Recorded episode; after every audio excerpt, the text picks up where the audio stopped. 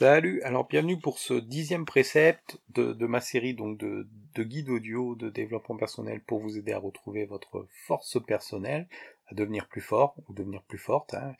Donc aujourd'hui on va s'intéresser à ce que j'appelle la logique invisible des choses. Donc si personne ne vous le dira jamais honnêtement ou euh, n'en a pas conscience, personne pourra supporter bien longtemps qu'il y ait des gens qui abandonnent avant d'avoir réussi, qui cèdent face à un défi, ou qui n'évoluent pas, ou qui ne font rien de positif pour les autres. Parce que ça, ce sont des traits en fait de la faiblesse.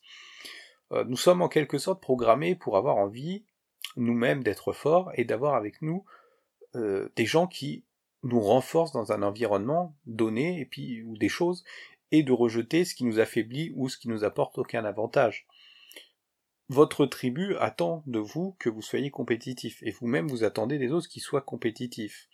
En général, c'est le concept des avantages compétitifs qui va déterminer nos choix et même nos goûts. Au magasin, par exemple, vous choisirez pas les légumes abîmés. Ce serait un peu idiot d'une certaine manière, vous vous direz. Euh, dans vos relations, vous éviterez d'embrasser une fille ou un, mec malade ou avec de l'herpès. C'est ce qu'on appelle le bon sens. Hein. Non pas parce que vous êtes une personne horrible, mais simplement parce qu'à cet instant précis, euh, votre instinct vous dit qu'il ne s'agit pas de, votre meilleure option pour, survivre dans la vie ou de vous reproduire, quoi. Donc tous nos comportements, tous nos choix, toutes nos décisions et même nos pensées sont déterminés par notre besoin de briller dans cette compétition invisible euh, qui va nous opposer à d'autres pour survivre et nous reproduire. Et ça, on ne peut pas y échapper. C'est vraiment euh, ce qui va commander nos actions.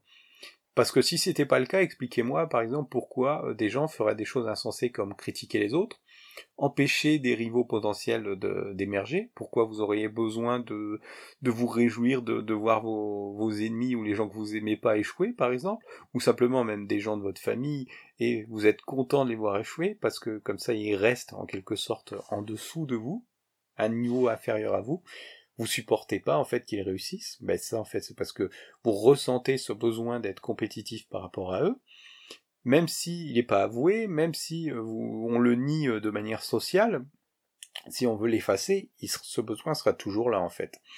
Euh, pourquoi il y a des gens qui passent 6 heures avant de se décider d'acheter un vêtement dont la fonction originelle en fait c'est juste de tenir chaud on peut se dire c'est un peu idiot de euh, passer, euh, moi-même je le fais, hein, je vous dis, euh, de regarder 10 articles pour se décider, les comparer et prendre le, meilleur, de faire le meilleur choix, alors qu'en fait on, veut, ce qu'on veut c'est juste un truc pour nous tenir chaud en fait.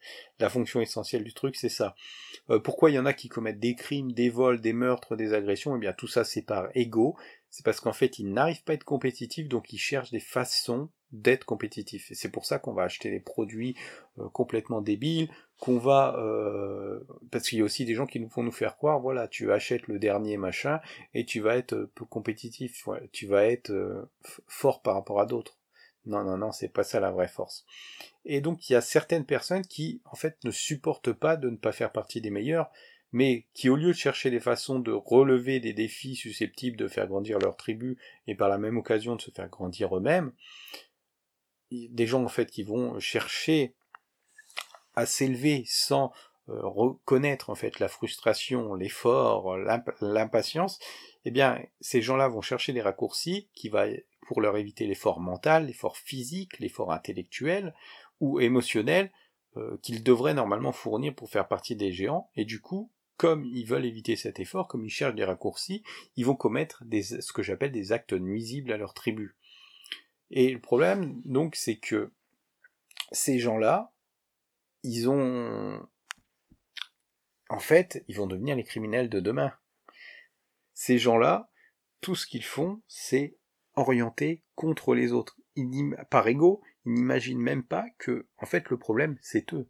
Ils imaginent que le problème, c'est les autres, que s'ils ne réussissent pas, c'est la faute des autres. Et en fait, non. S'ils ne réussissent pas, c'est simplement parce qu'ils ne vont, ils n'ont pas le courage d'affronter leurs défis. Et comme ils n'affrontent pas leurs défis, ils ne développent pas la force d'être plus forts que, que, leurs défis, plus forts que les obstacles qu'ils rencontrent dans leur vie.